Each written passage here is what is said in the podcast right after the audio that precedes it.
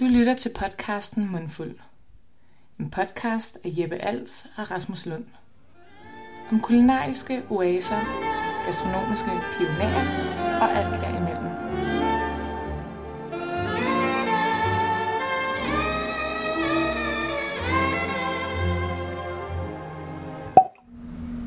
I've been looking very much forward to saying uh, welcome back from a great, very well deserved summer vacation, Jeppe.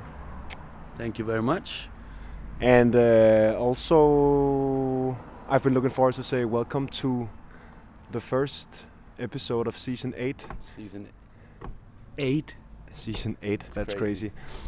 crazy. Uh, of Mundfuld Podcast. Yeah. And um, we are in Nordvest. Yeah. And I don't know how to introduce this, but we've been invited to a pop-up dinner Yeah. in Fiskerikajen, Mm-hmm. which is uh, Fiskerikajens new pop-up space. Yeah. And yeah, but can you uh, maybe take it from how we got invited and tell us a little bit about who invited us? Who are these people? So we've been invited by the MAD Academy, Mel Academy. We're not really sure how to pronounce it yet. Uh, that's how little we know of it. Um, but it's a Noma-founded academy which um, educates restaurant people in like creating more sustainable ways of of navigating within the restaurant business. And I think um, it's going to be both us having dinner at this pop up, but it's also an episode where we're gonna address some of these like contemporary issues of sustainability in the restaurant business and talk to people who are way way smarter than us and better at cooking vegetables than us. As you can hear, we know very little of this academy, but we got a nice invitation in the DMs and we've been doing a little bit of research and we scheduled an interview. So we're just going to take you on our ride. Now we're going to go down there for Fish izakaya and some very nice vegetables. Yeah. A lot of different chefs. Let's see what happens. Yeah, let's just see what happens. We'll figure it out. Your name is. My name is Rasmus Lund. My name is Jeppe Als. Welcome, to Mundfuld Podcast. Okay, welcome. So, as a welcome drink, we have a kombucha. It's a collaboration between one of our MAD uh, Academy alumni uh, from Kombucha Bites and Kombucha Time. And it's uh, upcycle with uh, from herbs and flowers. That's so nice. That's good. Thank you so much. Uh, you start with a little bite. Uh, it's a cucumber brushed with marigold and then a fennel. Uh, and inside there is a cheese from Copenhagen goat milk. So it's a small producer outside Copenhagen. And then it's fig leaf oil uh, that has been rescued from the Amass garden. Amass was a restaurant on Barcelona that recently closed. And the garden is abandoned, but it's in full, full bloom. So there is like all, so, all sorts of like cool stuff. Nice. So Ali went there and like picked some leaves and made it oil. So that's why it's rescued. It's rescued. it's rescued. Yeah. Thank you. Of course. Welcome, everyone. Welcome to our dinner. Uh, it's going to be a set menu, so we will uh, don't need to worry about ordering or anything. Um, just to let you know, in terms of wines, so we've got a kind of suggested pairing. We'll drop you round some wine lists in a second. Oh, sorry. Also, meant to say, uh, it's not going to be like a normal restaurant or dinner. I'm Roberta, and uh, I work at MAD. Woo! no one knows me here. Um, I work uh, for a project called Mad Academy, and what we do is uh, creating a platform for hospitality professionals like these guys that I will introduce in a second uh, to come and learn the tools and knowledge that hopefully will make hospitality better. And as much as I believe that we give them like a platform to come together and learn, uh, I also believe very much in the power of them coming together and like sharing their experience together. This is the first time, actually, maybe this is the third time in two days that we have done this. These guys almost a week ago didn't know each other. Uh, this restaurant didn't exist, it's not our place. Uh, so it's all been very much improvised, and I'm very, very proud of the work that they have all put in this.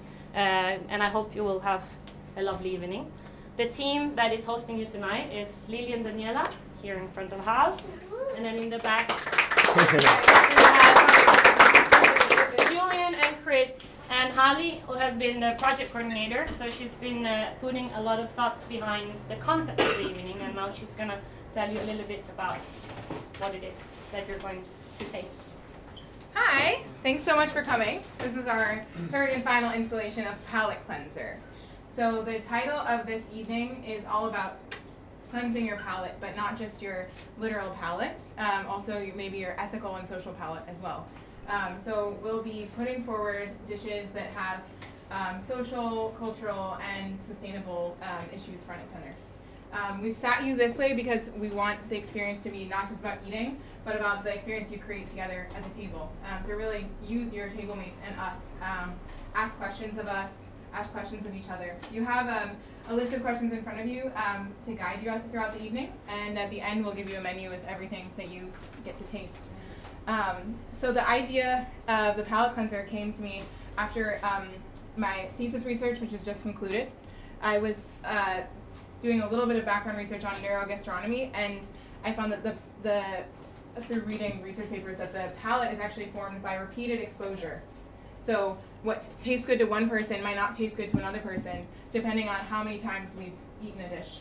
And the restaurant actually can help shape our palate. So by whatever we put forward in a restaurant kind of tells diners what they should be eating. And at the same time, we as diners should be responsible for what we put in our mouths, both from a taste standpoint and from an ethical standpoint. So I hope you're excited for hopefully a little bit of an unexpected but hmm. familiar experience. We're gonna get started.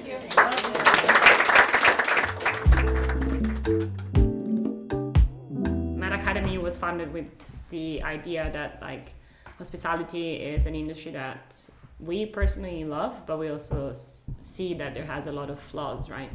Uh, so we wanted to basically like create like a space for people that are already in hospitality, so that are professionals and they can come together and we can give them like knowledge and tools and inspirations to bring like change into their everyday life right so in in a way like going back to the restaurant and making those small changes that like hopefully will lead up to like greater change for the you know future right so that they wouldn't do the same mistakes that most of the hospitality has done so far Yeah.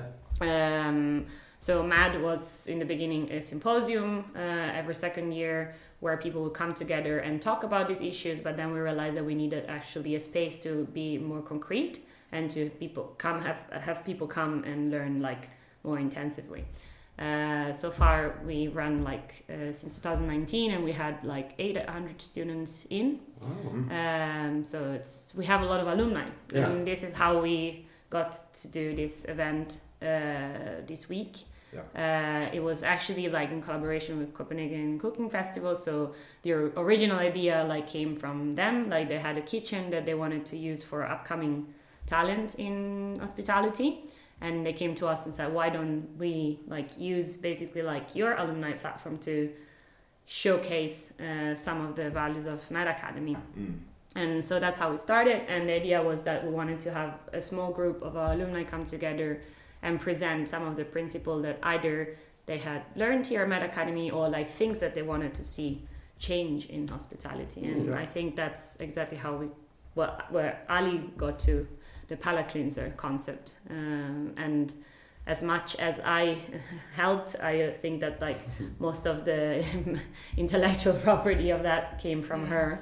Uh, so and and this is exactly what we wanted, right? We wanted alumni to actually like have that creativity Yeah. uh, to put it into place. All these 800 alumni, uh, um, are they all chefs or is it? It's very varied. Okay. Uh, the only thing that we ask is that they have some sort of like relation to hospitality. It can be both back of house, front of house, but we also have people that work in hospital canteens or like people that Okay, work yeah. at like canteens of Google or like so it's it's very it's very different. Some that have a work for a roastery or they have a small business that they're mm, a catering business. So it, it really depends. And I think that's the strength. Like I think that we have a great pla- MAD Academy has a great platform, but then all the uh, added knowledge that they have is because there are so many different people in the room that come with like different perspectives, like looking maybe at an issue, but from like different parts of the world and like yeah, different perspectives. So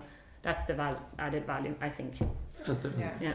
And what's the what's the split, or how much does uh, sustainability in food and more like working environment stuff? How's Yeah. the split We, between? we that? have two different courses. Okay. Uh, one is in business and leadership, Mhm. uh, so that you know it's more for like creating sound businesses and Yeah. also like creating like let's say happier teams yeah. uh, and safer spaces. And one is more for like the environment and sustainability part, like for the ecosystem and Yeah. uh, for food systems, basically. yeah. Yeah. So you deal with both like environmental sustainability and social sustainability. Yes. sustainability. Yeah. In into two different Yeah. courses. Yeah. Yeah. Yeah. Absolutely. tonight. Uh, we're dropping your first course essentially, which is two tomato toasts side by side. Uh, the first, or one of the two, uh, is a white organic sourdough, along with tomatoes that are greenhouse grown in Denmark and Copenhagen. The second of the two uh, is a sourdough bread made with a purple wheat. Uh, it's originally an Ethiopian strain of wheat that has been naturalized in Denmark uh, to cope with the environment and conditions. Um, it actually nourishes the soil a lot more than conventional wheat. It nourishes us a lot more than conventional wheat, and it tastes amazing. Uh, along with a tomato that is grown in like a non minimal intervention way, uh, non-certified organic, basically. The question we're asking with this dish is, uh, what if we avoided waste when we are growing ingredients, so before it even gets to a finished product? There's a lot of bread waste in Denmark and Copenhagen, a lot of uh, a lot of cities around the world. We love bread, we eat a lot of bread, but we also waste a lot of bread. And as soon as it gets to a day old, it's almost seen as like not fit for consumption, so we have to figure out ways to make it into something else. Using wheat in this way, um, where we're caring about cultivating the wheat so it's very flavorful and when it's made into bread it also lasts a lot longer than a conventional uh, white wheat we're essentially avoiding waste by making things so delicious that we don't want to waste it And for yourselves, um, do you want to tell us like how you got into this issue, we could say, Mm. and where you've been working and what you've been doing within like the hospitality sector? Mm. Yeah, maybe like Ali can. Yeah, Like- Ali, go ahead. Yeah, I have I have kind of a I would say I would describe it as a unique background in in that I have been studying food systems both in the kitchen and also academically. Okay. So I just finished my master's in integrated food studies at the University of Copenhagen. And while I was doing that, I was studying simultaneously in restaurant settings, either as just working as a cook or also doing, doing research in restaurants. Um, and so I was kind of straddling these two worlds of like a very academic theoretical perspective of what a food system is and then a very gastronomic Yeah. um, perspective. And so for me, like those those two things felt like they were on separate islands and there to me there's clearly should be a bridge between them that we should be using the theory in the kitchen setting but that we should also be interested in taste and flavor in theoretical settings Mm. um, so that to me is the motivation behind any of the work I do. Um, and I think that um, a place like MAD that's integrating more theory into the kitchen and, and kind of empowering chefs to to use academic knowledge um, in their day to day work Yeah. is is like what I resonated with really here. So Um, did you go to culinary school as well?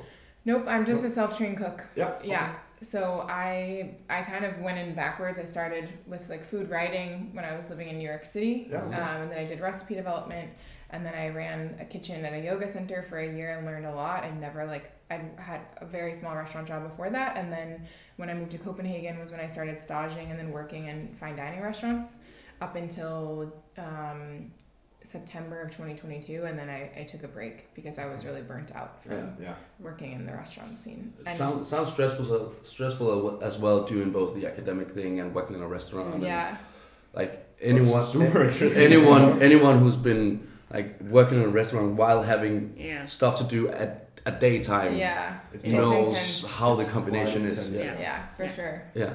Which restaurants did you work at? Um, I so my first uh, internship was actually with the Farm of Ideas, Mhm. which um, doesn't exist any longer, and then I through that staged at Relæ, RIP, and um, R.I.P. Relæ. RIP Relæ, and then I um, worked at Kadeau on home for two seasons, Yeah, and wow, I literally worked like every job there. I was a waiter, and then I moved to the kitchen, and then I was doing research in the kitchen, and then I came back as a forager and in the garden. That's very cool. Yeah, and then I also did some research at Blue Hill at Stone Barns, which is in New York. Oh, Um, nice. Yeah. So that was also a really formative, and I- that my experience there definitely informed the some of the concepts behind the pop up and just like the way of thinking about interacting with the food and food systems and the guest was like definitely informed by that experience. Yeah. there. Yeah. So, yeah. Roberta, what about you? I started in restaurants as a side job to my studies. I used to go to Copenhagen Business School, Mm. uh, so it was also very different worlds. I was during at night and during the day. That's tough. Uh, yeah, very different people as well. Mm. Um, but I uh, I started here in Copenhagen in a very like random Italian restaurant that has been here for like 40 years, I think, and then I moved to work for at Bæst uh, for a couple of years. But I think back then, and I was telling Ali the other week, like I I didn't know anything about like culinary scene or like the restaurant industry. I was just from background because I'm Italian. Like I've always had, I always had food around, right? Somehow, but for me, it was such a natural thing. It was not even something to think about. And then when I started working at Bæst, I didn't even really know where I ended up. Like I didn't know like there was a big chef behind. Like I didn't know anything. Like uh, so I discovered a little bit after. Yeah. Um, and then I started becoming very interested in like the industry. Uh, but maybe because I also had that academic background, I was I was realizing that it, there was a lot of things that didn't work and a lot of like toxic environments, like very tough uh, working in like in in this realm like people like with very like little education or, or very little tools to progress in in in their pathway through like a career right in Yeah. hospitality so i always so always knew that like somehow i wanted to stay connected to the industry but Yeah. I felt like I didn't want to work in the industry, which was also a shame because I felt like a lot of, you know, the best people and friends that I've made, like Uh, they are all like very passionate about this environment, right? But somehow it's like they were always like getting the burnout or like they would just put like pull through conditions that are not good for any human being. Yeah. So in a way, I was like, okay, how can I stay connected and maybe do something that will help like this industry thrive? And this is how I ended up here, basically. These ladies are um, putting down the banana leaves for you, I'm going to start introducing the next dish, and then I'll shut up for a little while. Um, so uh, the next dish we're bringing out to you is um, the new New Nordic dish that I propose for you. So the um, if you don't know, the New Nordic Manifesto came about out about 10, 11 years ago. Um, and it was a set of ideals that was put forward by a group of chefs, and I think a lot of those values we still hold today, and there's some of the values that are being shared at Mad Academy. Um, and in those ideals is using um, culinary techniques from many cultures and local ingredients. But when I moved here to Denmark, I'm from the US originally, I found that there were lots of acceptable techniques from other ingredients, but not always that the people from those places were always accepted. Or that the stories that go behind the food were always being presented in, a, um, in the way that they deserve to be shared. So this dish is called tohu kiao in my attempt at Burmese. Uh, Myanmar is a place I've been several times and a place that I um, hold a lot of interest in and, and respect for. It's a complicated country, um, and this dish is normally served in a like a coffee house setting, and it's meant to be eaten with friends over a cup of coffee. Um, and it's a, t- traditionally a fried chickpea tofu served with a fish sauce dipping sauce. This is a Danish pea uh, fried tofu with um, a sauce made on the aquafaba um, from a wonderful producer, um, Nordic Koji. So he uses the leftover liquid from his chickpeas that he uses to make miso, and he makes this um, delicious ferment that is reminiscent of fish sauce. So as you're eating, consider what ideas are palatable and what people are palatable within your own context here in Denmark. Just reflecting on that uh, uh, example with uh, uh, creating a code of conduct or something. We had this uh, discussion with, uh, I think we maybe told you already, went on a radio program with this girl who makes a program about uh, after, it's called something like after hours in the restaurants, and she talks about all the bad stuff in restaurant business, especially how waiters or chefs have a, like a hard time when they're working. And she she said um, we, we uh, presented to her that we had this restaurant that they made a code of conduct and they had like very explicitly um, told their guests how they wanted uh, them to be uh, be behaving and also how the waiter should uh, talk to them and everything. So it's a very clear difference there. And then she said, but that's uh, like the minimum you could expect. That's the bare minimum. That's a bare minimum, she said. But I'm, but for people working in restaurants, that's not the bare minimum. That's a huge difference. And I think just like the symbolic thing of doing that can maybe lead, like have a snowball effect, Yeah. like create more great Yeah. stuff like that, right? Yeah, I agree. It's like that's that's what we always say. Like it's the the change that we want. Like people that come here to make, they are sometimes they look they seem minor. They're Yeah. like, but what is it gonna, you know, what is it gonna do? But actually, yes, like increase your. I know we always say like increase your prices seven percent. Like it's like no one probably is gonna even see it, but at the end Mm. of the month you will see it. It's like Mm. it's all these like minimal things, and I'm and I'm not saying that it would fix it all, but it's like I think sometimes in this industry we just think that things are just the way it is. Yeah. they are, and Yes. like you you can't you, you can't just you can't change. I So think it's like let's just think that. continue, right? Yeah. And and then there is this like huge gap between like guests' understanding of hospitality and like people working in it. It's like Mm. every time I talk to someone that doesn't work in hospitality, they think that chefs are paid crazy money, and I'm like, not at all. Like, and that's because like no one is willing to actually pay for the food that they eat, right? So it's, it's all this like s- cra- crazy snowball effect, where there is no education neither for the guests like coming into the restaurant, Mm. and that's what again we try to do at the pop ups. Like, you also have a duty of understanding like how to be a better eater, Yes. right? Mm. It's Yeah, not just the restaurant's responsibility, it's also the diner that Yeah. has to come in and have their expectations a certain way. Yeah, If the restaurant, I mean, it's fine to ask the restaurant industry to change, but we also need to ask diners to have Definitely. like different attitudes towards definitely. eating. And the thing you said about like challenging the status quo or, or like how it is, um, also played a role in your like palate cleanser. Um, the idea about the pop up as well, and like changing your habits when you go out as an eater, and like what we like. We discussed it when we had the um, no chocolate, no tea, no coffee, Mm-hmm. because it is really a quiet taste. But on, and the only reason we like it is because like our palates are used to it. Mm-hmm. So how can we as or how can the eater become a better eater Mm. when going out? That's a really good question.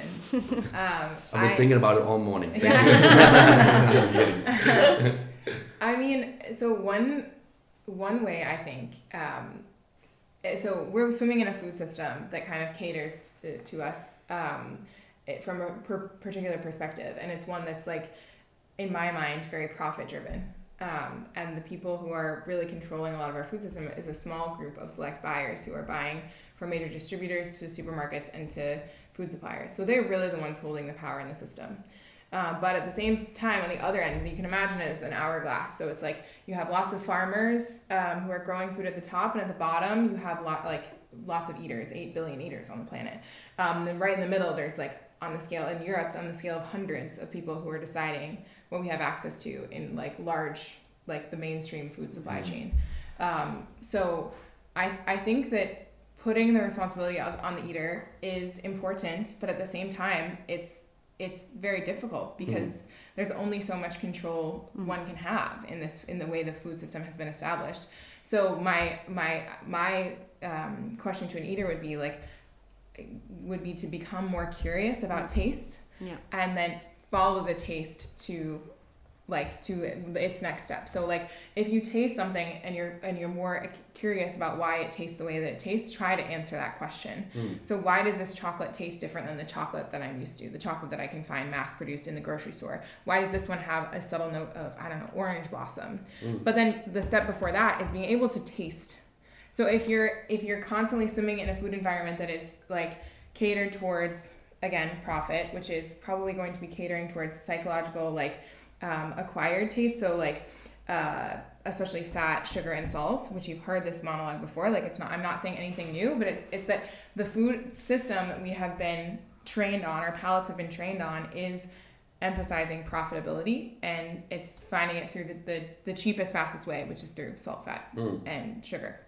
Um, so we have to train our palates to be more sensitive and more conscious and more aware of what we're tasting. Yeah. And that's just like literally, it can be as simple as putting, biting a carrot and being like, what do I taste when I taste the carrot? Because neurologically speaking, I mean, this is how they teach people how to taste wine is you just start describing the flavors that you have and you start to build the neurological pathway of tasting more subtly. Yeah. Um, and it, again, it's like being able to, to train one's palate literally.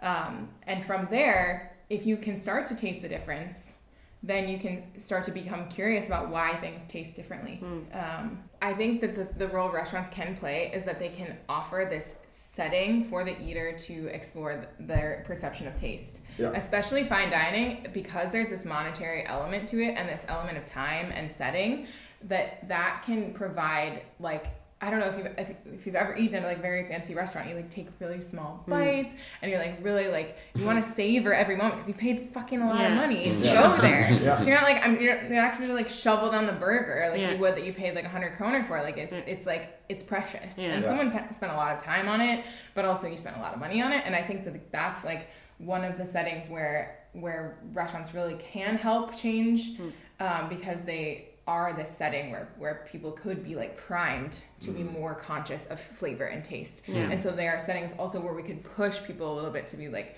more curious about why they have particular desires in Yeah. terms of taste. Yeah, I- but I think sorry, just to like, and I, I think like, but the the important thing here is that like we make sure that then people don't associate that with like an elitist kind of Yes, you know way sure. of eating, right? Because Yeah. like maybe I go out and I spend three thousand kroner on the menu, and I'm like, wow, yeah, I'm super aware that this is possible, but like I in my daily life, how can I do that, right? So it's mm. like how can we like balance this thing so that you're also shown that there is opportunities, there's there are opportunities for you to eat in a better way, right? Ali, I love the picture of someone eating or savoring something either cheap or really simple, like they were sitting in a three-star Michelin restaurant. Yeah, totally. I'm gonna do that forever from now on. Just like, wow, this apple. but honestly, like we should have that. I mean, it's Yeah. amazing. yeah. And, but but also like okay, I'm just gonna get on my soapbox for apples for a second because apples are a really unique Yeah. um, part like of the food system in that we eat like the majority of apples produced. I don't know what the numbers are, but it's like we hmm. eat like three common strains of apples. But if you start it, if you start an apple from seed, it is genetically distinct from every other apple. It's a unique strain of apple, which means it has unique characteristics in terms of color, texture, and flavor. And we limit ourselves hmm. to eating three different types because it's more profitable to grow one particular strain. Hmm. And it's such a shame Yeah. because there's so much to be We're tasted. missing out. It, We're really missing out. I mean, one of the I I I'm, I go I'm going to Bornholm in a few weeks. I was I spent the last two summers there, and there there there are these beach apples, and it's just wild apples that have been self seeded on the beach, and they're adapted to survive in that climate. And they have more minerality to them, and they're really delicious and and and beautiful. And I think it's just a clear example of like how we are limiting our own experience as human Yeah. beings by limiting what we can eat. Do you know Anders Heindorf? I do know him, Oh, like only through Instagram, but Yeah. yes, And he's he coming in makes uh, Monday. cider and everything from all these beach apple and all these different Yeah. strains that are only maybe only existing in Bornholm or whatever. Or I mean, they're not The grown strains, for. the strains exist only in Bornholm because Yeah, they're just exactly. wild. Yeah. Yeah, Yeah, exactly. Yeah, Uh-huh. and they're not really grown commercially anywhere. So Yeah, because very they special. only they only exist there. Yeah, Yeah. cool guy. Just Shout so out, shout out, Anders. Shout out Hans. Every time we can do that, we're gonna do that.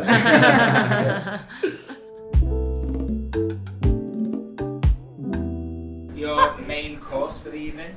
Uh, so, in everyone's minds, I think uh, we picture the main course as something that is meaty. We usually have meat uh, traditionally as the main event of the meal. With this being a vegetarian dinner, uh, we're going to present a meat-like course. Uh, it's a lion's mane mushroom that's cultivated here in Copenhagen. It's been pan-seared and pressed to remove as much moisture as possible and compress the fibers so it's like dense, meaty, uh, and somewhat resembles pork or pork chop. Uh, with the lion's mane, we have a dosa, like a South Indian pancake, that is made with Danish lentils uh, and some stale bread. And that is basted with a little bit of shio koji and butter. Um, super delicious, meat-like. Wait, wait, wait, stop, stop, stop. Uh, we actually have to go on our break now, guys. So uh, we'll just head out. I think the plates are coming up on the pass. Yes. So you guys can help yourselves. It's about 20 grams per person. I'm sure you'll work it out. We're going on break. Everyone, we have to go on our break now. Okay, yeah. Time for the break. Thank you. Um, one of the issues in hospitality is a difficulty with taking a break.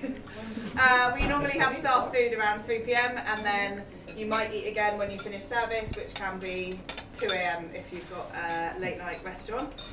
Um, that shows you what would happen if people did actually take a break when they should, technically. Uh, which obviously makes it very difficult, so it's one of the things that is really challenging to figure out as to how you might be able to do that in hospitality. Um, another thing, so Ali touched on earlier that we're quite happy to take uh, the ideas and food from other cultures, but not necessarily the people. Uh, it's not unique to Denmark, uh, but it is a sort of big problem here as well as other places. Um, is staffing in hospitality. There's a massive chef shortage. Indeed, I personally am currently in crisis with one, so if you know anyone looking for a job, let me know at the end of the evening. Um, but it's really challenging and expensive to try and sponsor people for visas, and one of the things that's really challenging is that you have to have gone to culinary school usually in order to qualify for a visa, despite the fact that some of the best chefs that you and I would ever have heard of won't have ever done any kind of formal education. Similarly, SIRI quite frequently rejects visas for people being too highly paid because they believe that like someone couldn't be earning that much money in a kitchen job. Um, so we thought maybe one of you would like to experience a little bit of what it's like to work in an unskilled position. Uh, so if someone wants to volunteer, ideally someone that doesn't normally work in hospitality, uh, any volunteers to come and join us with plating the next course? If not, I'm going to choose one of the the podcast pals. Perfect. So if one Should of you wants to go up. I'll go. This is like a scene in the menu. So the next course, or second half of the main course that we're about to bring out, uh, is a dish surrounding courgettes, which are beautiful and in season right now. Uh, served two ways, little roasted with a pipian sauce made from pine nuts harvested in Afghanistan by hand. Um, and an espelette miso, and then some grilled courgettes with a bran shoyu uh, and a little bit of plum, plum puree. And the bran is coming from the purple wheat that you ate earlier. It's actually a super cool project. It's from Wild Wheats, which is a young female run project. Are you stirring the pot? Yeah. You spilled onto the burner. Keep stirring. Um, uh, it's a, my friend, my classmate Amelia. So she's a like a 20 something um, helping convert farms in Denmark from like monoculture to regenerative. Is it okay? Regenerative uh, agriculture. And so bran is often um, it's outside of the wheat kernel, and it's often either thrown away or burned in the process. Sometimes fed to animals. And this is uh, a, like a ferment made out of the bran, um, which is a very special thing. And it's a project with Food Ferments, which is um, also another woman-owned business here in Copenhagen. Enjoy. Yeah, maybe could you explain because I think this would be interesting for the listeners as well. Could you just Yeah. explain the dish Sure. again? Sorry, but just Okay, like no, to no, know please. what kind of bread. I, I think also like in these explanations, it's it's you have to kind of there's like a limited amount of time, and, and what people come in with background knowledge can be sometimes like over assumed. Like Yeah. I think that, and that was also part of one of our like learning. So this is super interesting from my perspective. Yeah. But the dish was two types of tomato toast. One was gro- was on bread made with like monoculture winter wheat. So it's wheat that has like a like a single strain of genetic um, grain that's Yeah. being grown, and it's being milled so that the flour lasts the longest amount of time. Mm-hmm. It has the best like quality in terms of texture. If we're thinking of texture being an open bread with like more holes, more Mm. airy, like a nice crunchy crust Yeah. like a very typical bread sourdough bread that you would find in like name a trendy bakery in Copenhagen. Okay. And then um, the other bread was, was with this um, wheat that was a, a population grain, so meaning that there is gen- some genetic diversity within the population of wheat that's being grown. And this is beneficial for a couple of reasons. One is it leads to more resistance in terms of like pests and disease in the grain. So the grain is going to survive a longer time. But when you harvest that grain, there's different ages of maturity within because there's different genetics. So that means that the flour is less shelf stable, um, and that it's going going to go bad quicker. Yeah. Um, but it also means that there is like more nutritional and flavor like there's more flavor Yeah. in in the grain because there's more variety Mm. there's more like genetic variety for the most part um, and then also that grain was adapted to be good for the climate conditions here in denmark and for the soil in that it's like meant to be like nourishing for the soil rather than just extractive of the soil Okay. so that's good for the whole ecosystem in, if there, we're Yeah. encouraging soil health. Um, so that, that was the two options in terms of bread. And then in terms of tomatoes, one was like a very conventional, like it was organic, but it was grown in my mind like a very um, industrial, let's say, Yeah. setting, uh, which is a greenhouse here in Denmark. Sometimes they're like heated using fossil fuels. It's kind of hard to know if Mm. this one was or wasn't. Um, and there are for sure tomatoes being grown in greenhouses that are like quote unquote sustainable. Like it's it d- depends on how you define sustainability. But the other tomato was with um, a heritage seed, so um, it's encouraging like genetic diversity within the tomatoes that are being grown. So like if we're only growing one type of tomatoes and something happens to this this one type of tomato, then we're like we're done. We're Mhm. fucked. We don't have more tomatoes.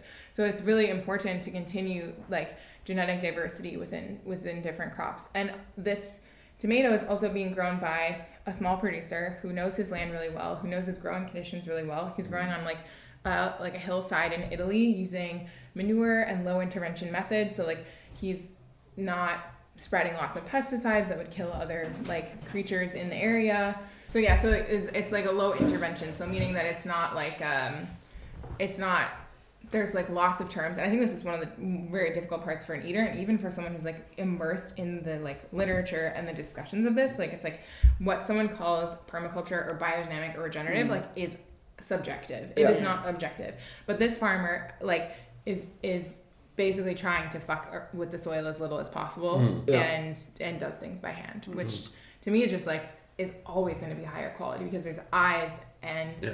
smell and sound on the plants themselves Okay, so getting back to what this came from was our experience, and what was your experience with this dish? I want to hear it. Um, I was actually a little bit. Um, it was an eye-opening experience that I first ate the lighter one Mm-hmm. and then ate the darker one without even thinking about it. Mm-hmm.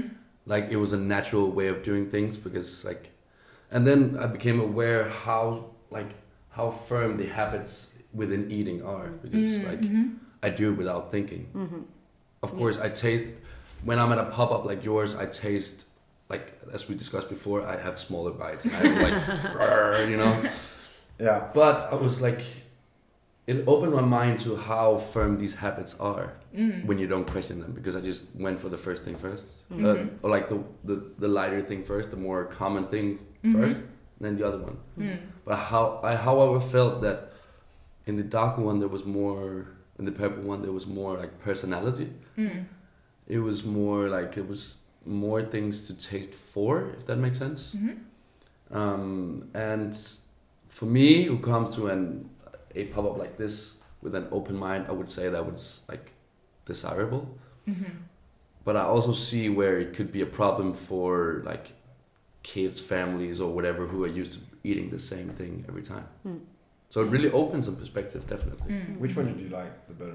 I like the purple one better actually. Mm. Yeah. But I was also in the state of mind where it was like, oh, everything new is Yeah, is- yeah. You know what I mean? For sure. Yeah. Yeah. But for me, for instance, for me, tomatoes is like it's the clearest example, especially here in Denmark. It's Yeah. like, and I come from a country where it's like tomato is you know Everything. everything. yeah. um, so it's like for me that's where because maybe with like the not chocolate and not coffee that requires is for me a a step more in your palette to be Mhm. actually open to Mm. say okay this is actually a, a valuable other option right but for me when you taste that tomato there is no other thing that your brain can like not understand it's like it tastes of something it's Yeah. like and here we're so used to eat like vegetables that don't taste of anything especially when we talk about supermarket Yeah. vegetables and also when we talk about like when do we consume something it's like why are tomatoes available all year long Mm. like we're you know we're giving wrong messages and signals to the public it's like Yeah, it means that you can yeah. have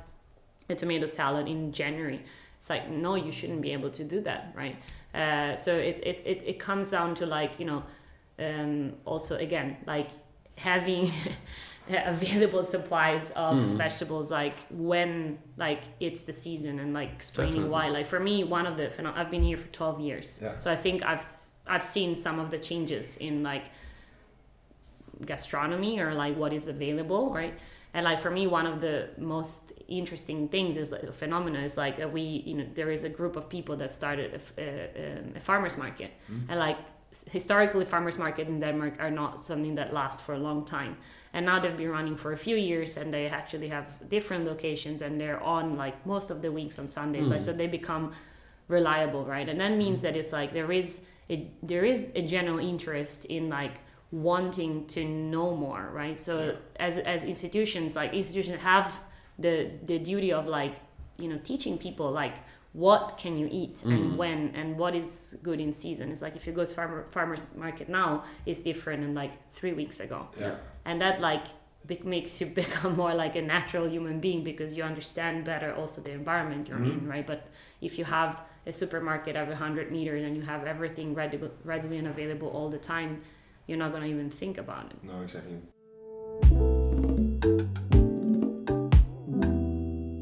Um, what you're being served now is not coffee, not tea, and Thank not you. chocolate. Uh, so, coffee, tea, and chocolate are three products that are highly consumed in kind of uh, like the global north, I guess you could say, in developed countries, and have some of the biggest problems in terms of both environment and people in the production methods, farming methods, how we get them. Um, so, these are three products that are made by uh, Da- Danish Copenhagen-based company. So the um, coffee and tea are both made by Applied Poetry and a woman whose name is Emil- Paulina. Paulina. Paulina from Applied Poetry. So the coffee is actually um, roasted acorn and Linden fruit. linden fruit, and the tea is fermented. Magnolia and lilac with woodruff and fig leaf. There we go. Um, and then the uh, chocolate is from a, um, Endless Food. So actually, uh, a project by Matt Orlando, who used to have Amass, and so you had the sorbet earlier, which was with herbs for, foraged from the Amass garden that's overgrown, um, and that is made with burnt spe- spelt spelt Spent, spent spent grains from, grains. from beer brewing. There you go. I've clearly not memorised this very well. Um, and then, so to go with your not coffee, not tea, not chocolate, we're going to be bringing round a bill in a second. So uh, you will shortly get your actual bills for your drinks as well. But first, we're also going to give you a bill, um, which is to show some of the kind of hidden costs, extra costs, different costs that have gone into something like this, or that might go into restaurants in general. Um, and so we'll come around and chat to you a bit more about that, but it's your last kind of conversation point for the evening is your special bill that you're going to get. I just want to say one more thing about the coffee, chocolate, and tea. Is that actually coffee, depending on where you drink it, is not always delicious. It's actually quite acquired taste. And so this is a, a, like a really clear example of our palate being exposed many times to an ingredient and finding it palatable. So you may not find the tea or the coffee to be to your liking today. So the question is like, should we uh, just like blindly consume the things that we've been consuming and training our palates to eat, or should we explore what else is actually already around us and who benefits from whether we consume coffee or whether we consume a local product? We discussed Grant Market really, really briefly. Are there any places in? I mean, most of the listeners are probably going to be from Copenhagen Yeah. or like around here. Is there any places that you want to highlight, like restaurants, grocery shops? for grocery shopping or Whatever. eating. Or I mean, I don't really want to highlight this place because they already have such a fucking queue already, but um, I think in terms of like working culture, Lille Bakery does it Yeah. quite well. and the pro- I mean the produce that they use is like I, I don't know how many guests are actually aware of like you know the prime produce that they managed to get in it's like it's it's incredible so I, I don't think that there is many other places in the city at that kind of like price point where you can eat No. such good food No, it's mm. crazy. not only because it's, it's cooked very well but also because the, the produce at its origin is insanely good Yeah. So can Um, I get a little like wacky and maybe this is not proved science, but like in my mind, there in the like with microbiological research that's happening in the next whatever 10 15 years which is only accelerating i have this theory that i'm just putting on the podcast now and then Yeah. in 10 years you can come see if i'm right that the people who are eating higher quality more nutritious more delicious food are happier that there is like a microbial interaction that we have better gut microbiomes we've already linked the connection between like brain health and gut health um, Yeah. and so that you could argue that the people working at the Bakery are nicer to work with because they're eating better ingredients every day at work. Yeah, it's true. Like I don't, I don't have proof. Yeah. I know, but there is a lot of proof that having a some eating something that is good for your gut is good for your brain and that creates Exactly. you more energetic, more Yeah. happy. So that's You- that's true already. You could see like Yeah. there is a lot of studies that have been made also in hospitals, right? Yeah, like exactly. you know the patients that get like access to better and like more you know quality food is like Yeah. they recover much faster, right? So if, if in, Mm. in that scale of things, I think it makes a lot of sense what Ali just said. yeah. So let's see if we plot her in ten years. We also we worked with a lot of amazing producers for the event. I think this was one of the things that ended up being a lot of work Mm. on my part and also on Roberta's part. Now she's tracking down invoices from like ten different suppliers. Mm. uh, if not more. And the reason why was I wanted people to taste things that they weren't like. Most restaurants go through like one, maybe two, Mm. maybe three catering Yeah. like um, suppliers because it's, it takes a lot of work and Mm. it's Yeah. it's hard to know the amounts to order, like the numbers of guests. Like sometimes it's really tricky to do this this job. So it I don't I understand why why people don't go through the effort of like going and getting multiple things, but um, there were so some of the, the suppliers that we worked with were Basis Nuts, which is a woman-run company working with like um, nuts from different parts of the world, including Afghanistan, where the Yeah. pine nuts came from, Yeah. and those are all individually hand shelled. So every pine nut was opened by a woman in Afghanistan. We worked with um, uh, Vilvel, which is also a woman-run business, young woman-run business from food, and they're the ones producing the regenerative grains, and they're working with farmers who are already um, like growing monoculture basically and trying to convert them into regenerative practice. What was that called? Vilvel, Bilbil. yeah, like wild wheat in Danish. My bad. Ah, Danish. okay, yeah. yeah. Vilvel, Yeah. and you Ah, can. vild ved. Vild Ah, ved. Ah, yeah. yeah. Same Milk- thing we Sorry, just said. That sounds like slang. yeah. Um, but that you can find their flowers um, at Lille Bakery, among other places. Mm. And we worked with Nordic Koji, who is a MAD alumni, Mm. making um, kojis. Um, cool super cool kojis, Magnolia Koji and Ramson Koji.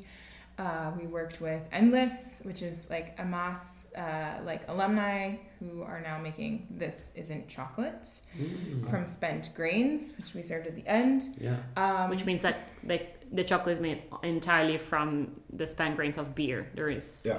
no Oh, cool. not no cacao beans in there's there. There's no co- yeah. Yeah. Okay. Yeah. Um, who else did we work Applied poetry. Applied Poetry, which is a super cool project. Which is Paulina, and her project is going out foraging, and she also does a lot of consulting with restaurants to try to encourage places to use more native plants and forageable plants. Um, they, she, um, some of her ingredients were used in the menu, like in Yeah. menus in places that I didn't even mention because like there was so much complexity in a lot of the dishes, or like there was just a lot of layers to get through. But the magnolia uh, and lilac fermented tea was from her, and also the um, not coffee, acorn and linden fruit. Mm. That's right. Um, And then we work with a farmer called uh, God. Yeah. Uh, I, any any per- person can buy veggie boxes from them, so it, they can be found at the Grand Market. But like if you want, you can order you know the vegetable box every week from them. uh, Yeah. directly from them, and they have like points where you can collect.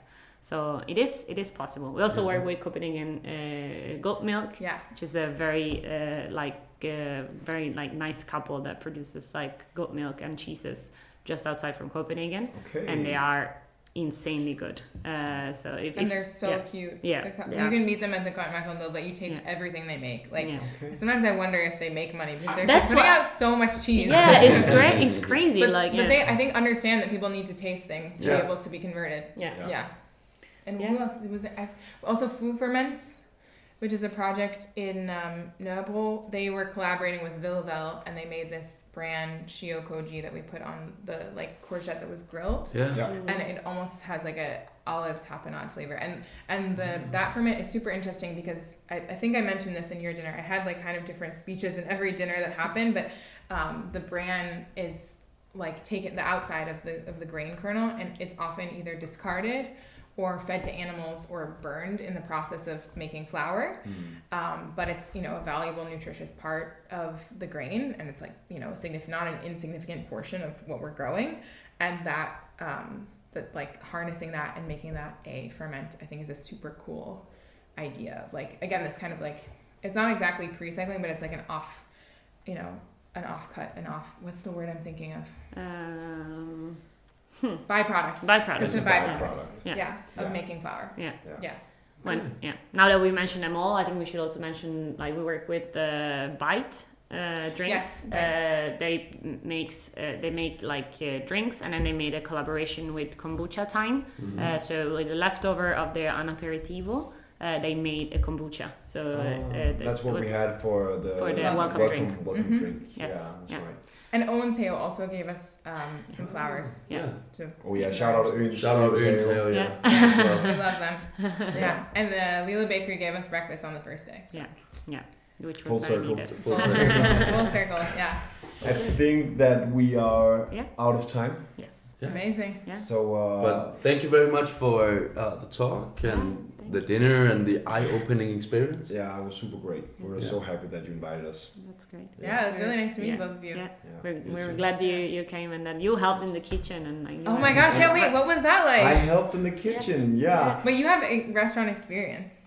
No? Yeah, front of house. Ah, Okay, front of house. Yeah. Yeah. okay. Yeah. That was great for me. I felt like I lived out a, a little bit of my dreams dream. of going into the kitchen. Yeah. Yeah. You even had like the kitchen cloth on like on your shoulders. Yeah. Like, you Yeah, but in a fine dining restaurant, that's, That's not good. Yeah. no, No, that's not good. And then you have the chef claws, like moving things. Yeah. Yeah, someone told me you look like a chef because you're hunched and you have the claws, so it's very good. yeah, okay, that's nice. Yeah, no, it was great. It was a great experience. That's great. Thank you so much. Thank you. guys. Thank you guys.